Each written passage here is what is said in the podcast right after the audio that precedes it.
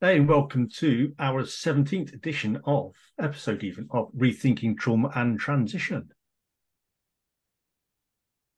At Rethinking Trauma and Transition, we challenge the stigma surrounding trauma and healing through our podcast. We aim to empower those who are experiencing these challenges, providing them with the knowledge and language necessary to embark on a transformative journey towards a more fulfilling life. So you came up with you've been doing a bit of reading this week, haven't you? Um, yeah, I can just about read. Yeah, I know that sounded like it was unusual. It's far from it. Um, but the reason I'm I'm noting is because that's what kind of sparked some of our conversation that we're about to have, isn't it? yeah, and it was also that um, with a client of mine. hmm So we're talking about comparisons.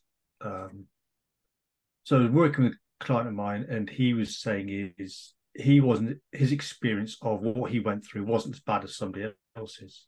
hmm Uh, my answer to that was, "How do you know?" My question to him was, "How do you know? Are you a mind reader? Have you lived his life?" So that led, I take it, to that concept of comparisons and the impact comparisons have on us. Yeah. So what I read out is um, like two paragraphs from the book, The Tao of Fully Healing, Harvesting Forgiveness Out of Blame. So what he says here is the rational mind can be a tremendous obstacle to recovery. When its logic and reason are enlisted in the service of denial, the thinking mind finds innumerable reasons and ways to short circuit the grieving process. Americans are very practiced at convincing themselves that their pain should be dismissed. They routinely trivialize and dismiss their hurts and losses by comparing them to more dramatic misfortunes of others. Starving children and homeless people are routinely invoked as reasons for disavowing painful feelings. So what happens is um, somebody may have a be involved in a car accident and they they get some injuries and with these injuries they may be in hospital for a week and then they'll get say a doctor or a family friend or whomever come in and I say oh could have been worse you could have been a quadriplegic so that is denying somebody's um, healing process somebody's the event that somebody went through and gone through and saying oh you could have had it much more worse which denies that person's emotions, that denies that person can heal from that experience and that kind of thing. What strikes me is that when these phrases are used, the deliverer of that phrase will often think they're being helpful. Yeah. Because when I think about that, what occurs to me is that in discounting our experiences or someone else's, there is other emotions that are attached with that experience, mm-hmm. such as shame and guilt. You know, we're too ashamed to challenge that, or we feel guilty that it that we we are actually feeling these and experiencing these because there's a sense of of I think there's also is survivor's guilt. So I mm-hmm. didn't suffer as much as somebody else, so maybe a bit of martyrdom in there. I What- could have I could have had it much. No, I, I wish it was me and not you taking that. They want to take that hit that responsibility off someone else, and they want to be in that person's place. Yeah, because survivor's guilt is quite often that confusion of why am I here and somebody else isn't? Mm. And in that comparison, I think it is that that underplay, that discounting. The there's a devaluing that goes on in there Yeah. in that experience. So Pete Walker also addressed in the book, Ali, is that he says you've got termites in your house, but that's okay because not eating through it when the neighbours, their house is being practically eaten down by these termites.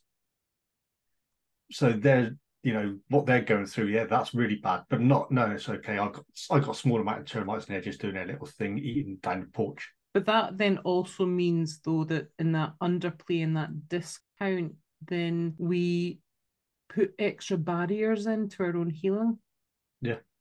That's exactly own what it is. recovery.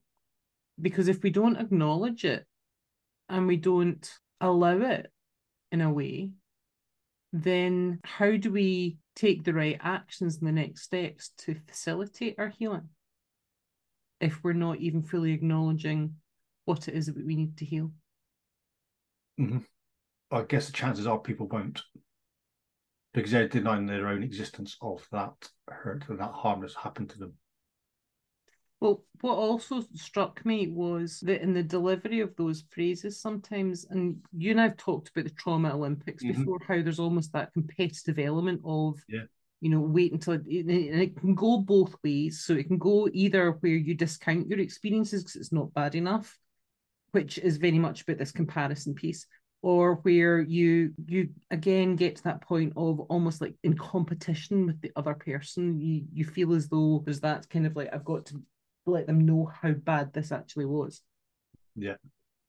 And I think that happens in conversation as well with these things, with that comparison element. Oh, very much so. But I'm wondering how much of that is also about a deflection away from conversations that people feel awkward having. Yeah, quite potentially. Yeah. There was one chap I was working with a while ago now, and he had to believe he wasn't worthy of um, get therapy. He had served in um, TA at the time, mm-hmm. and he got his injury. He got post traumatic stress, I think it was, and suffering from anxiety and things when he was um, on holiday. Mm-hmm. Got run over, mm-hmm. and because he hadn't served that long in the TA as it was then, and he got injured out on holiday somewhere in the world, he had a belief that he wasn't able to come and get therapy or help because of that experience. And I was like, don't be ridiculous. You've probably done more than most people who've actually served full time. And I think potentially me saying that was useful for him as well. I think it's also, and I'm going to come back to those conversations again, because part and parcel of that avoidance sometimes, if you look at, if you consider a conversation's a bit like a like a relay when you're playing tennis or a ra- tennis or a rally. You know, it's is that that backwards and mm. forwards of the conversational ball across the net. And when we're throwing that emotional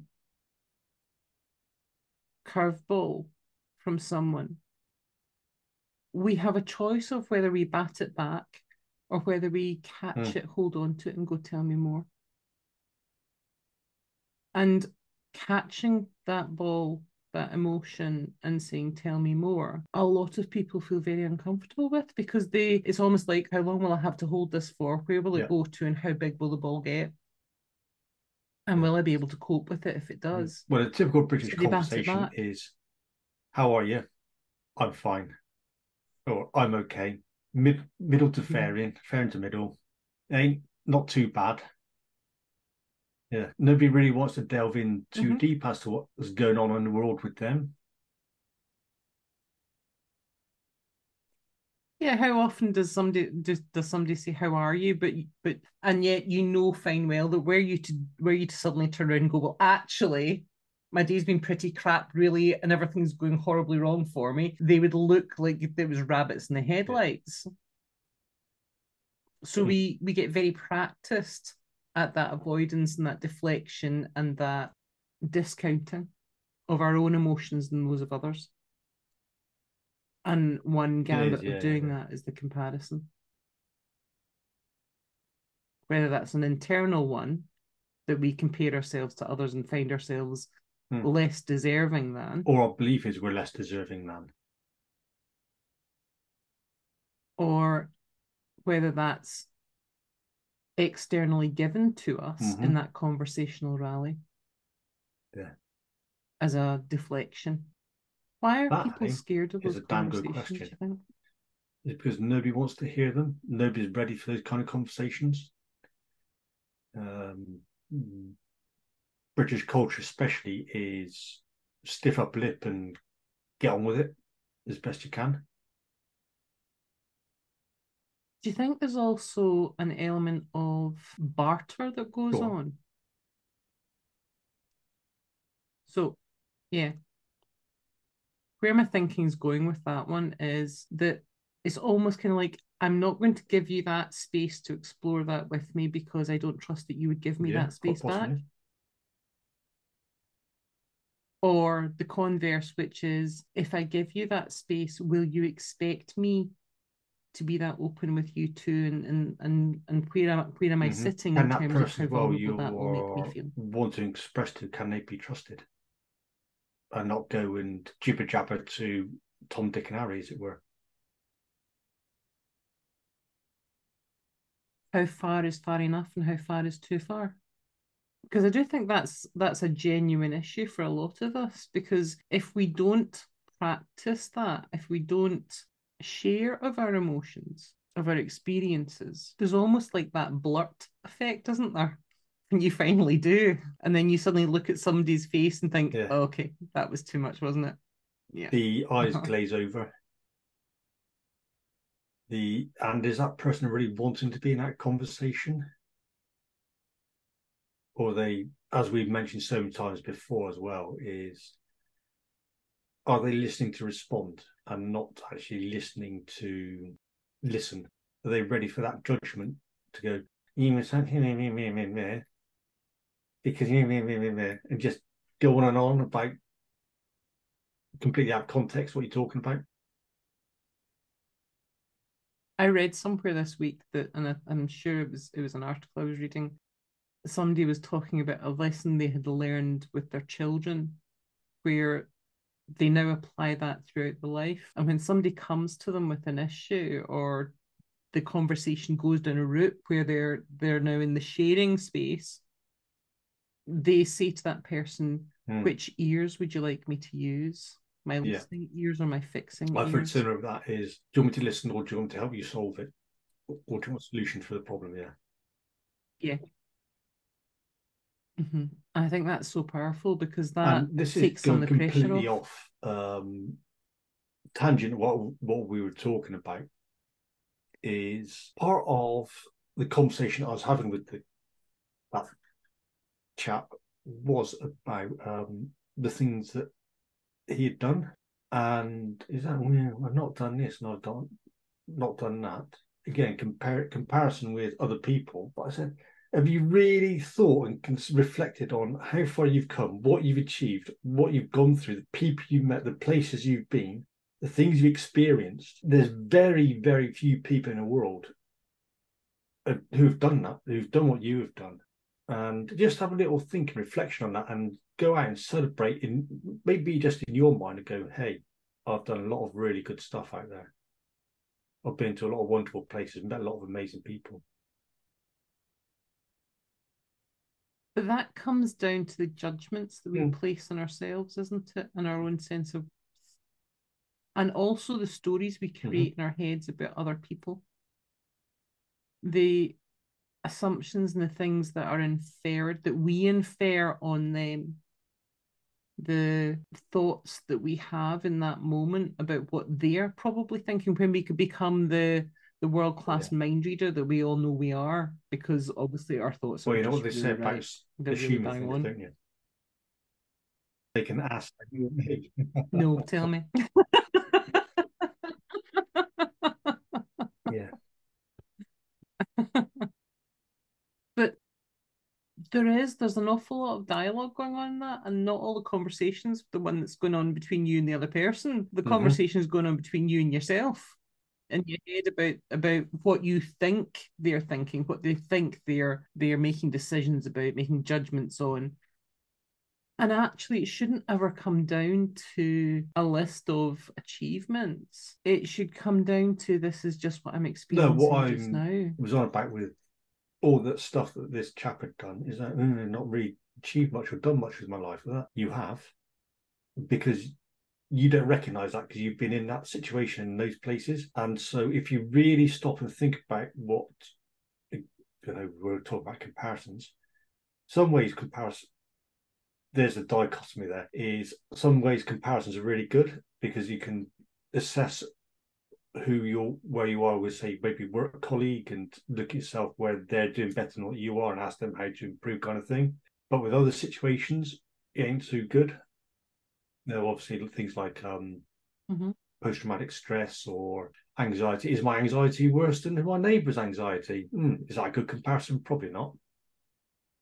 So it's as I was asking him all those little things and big things that you've done, and all those people you've met. That's some really good stuff to be proud of. I agree with you. Because I think we often You do.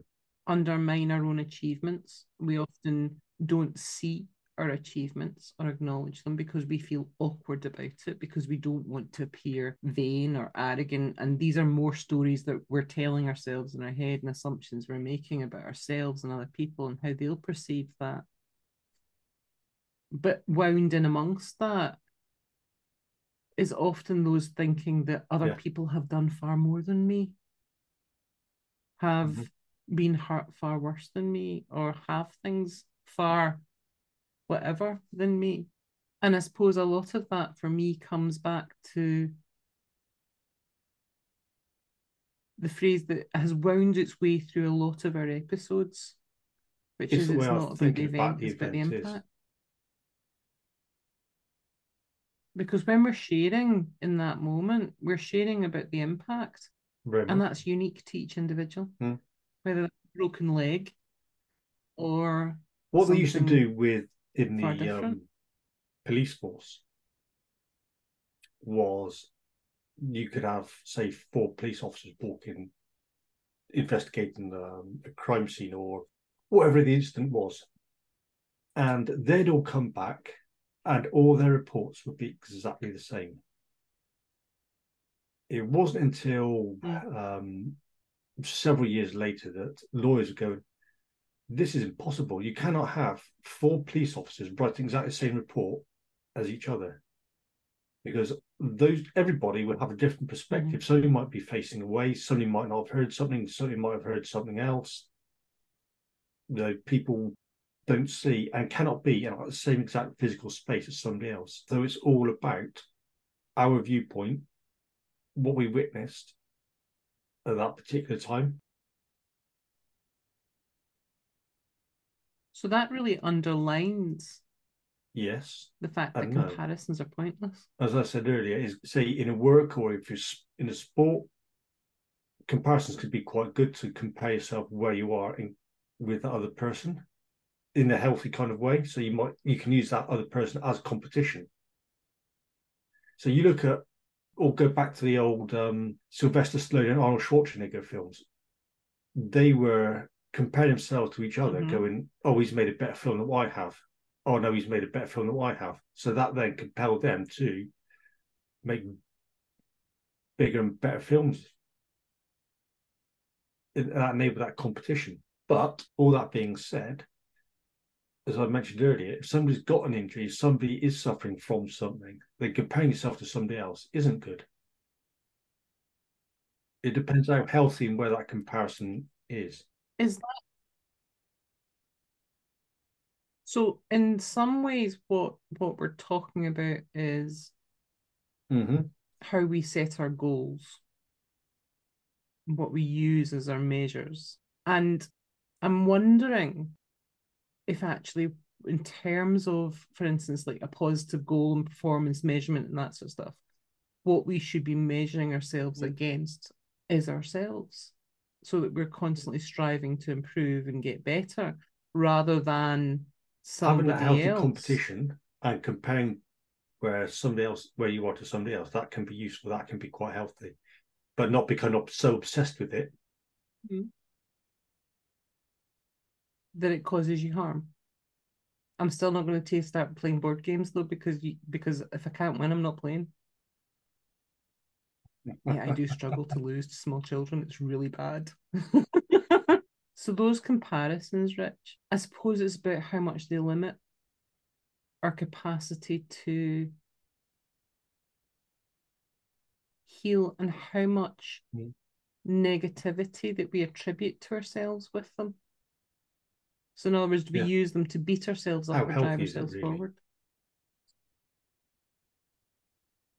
So does that mean then that there should be almost we should have a health check on them that says, what's Yeah. this comparison doing for me now? Is it increasing or giving me a negative emotion and feeling in response? Is it making me feel less than? Or is it Well, is it motivating me to be more from than? That comparison? Is that coming from somebody else saying, "Oh, you're lucky you survived that. You're lucky you just had a broken leg." Hmm. I don't like the word just. It's one of those words I would love to remove from the from the language from the English language. because I think word, it's it's such a yeah uh-huh it it instantly minimizes and shrinks something and it minimizes its strengths, it devalues and that is just a broken leg yeah. You you You have leg amputated grateful. or whatever hmm injury it could have been. it stops an expression from that person of what they are experiencing I'm sure you may have been they're told struggling with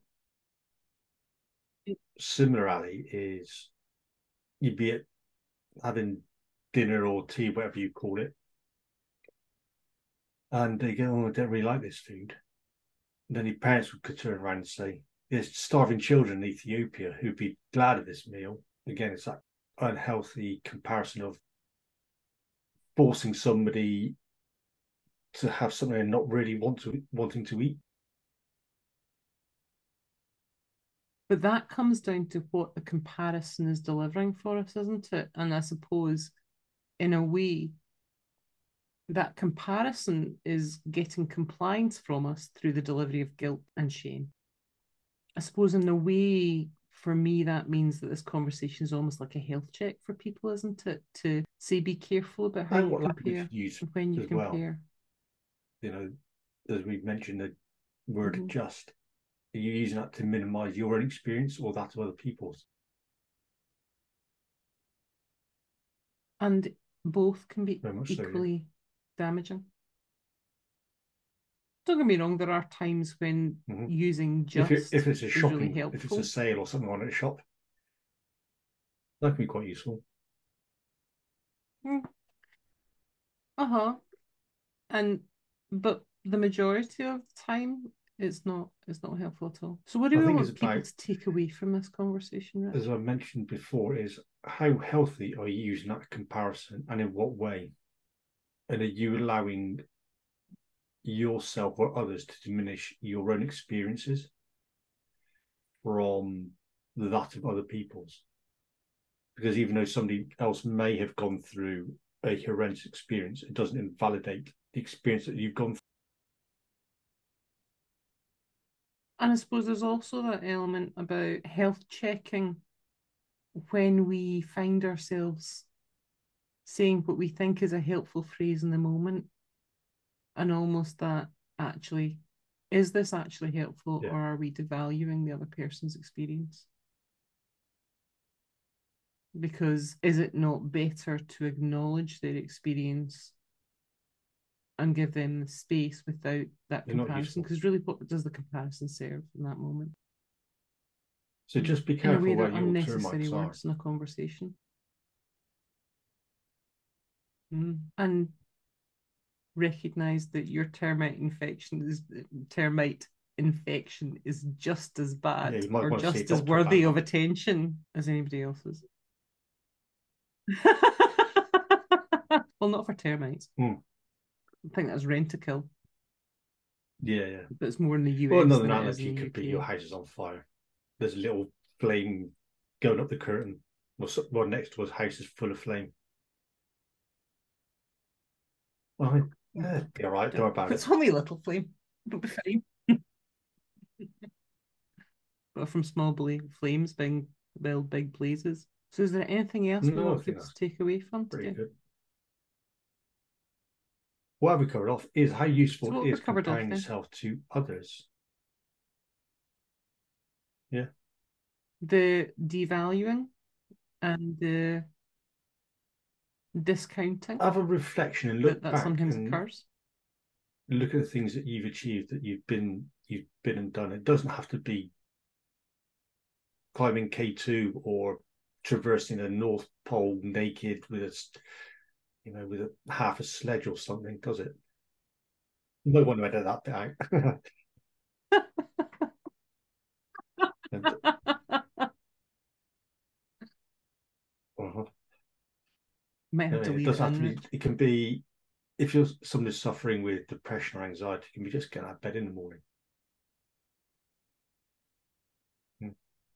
And I think that's important to acknowledge because just as each person's experience of an event, each person's response is unique, then that's about not underestimating or assuming we know how much effort it takes for something that we might take for granted Mind because reading. we are not that other person. Mind reading, yeah. So Mm. stop mind reading, Or do you stop best. assuming, and stop comparing. Yeah. And if there is a comparison, then stop and consider whether or Yeah. not that comparison is driving you forward. So if you do enjoy our podcast, you can find us down. on um, iTunes and please do like, rate, review, and all that sort of good stuff. and Spotify and Amazon Music Yeah, indeed. and YouTube. hmm And if you want to have a conversation with either Rich or I um, about anything that we have spoken about, or you want to work with any one of us, then you can contact us on our, our Rethinking Trauma and Transition email, or you can contact us separately through our businesses. Rich is at Resilient Defence. Excellent. And we And I'm look forward to continuing these conversations. Hmm. Thanks for listening. Thanks for watching. Many more. Thank you.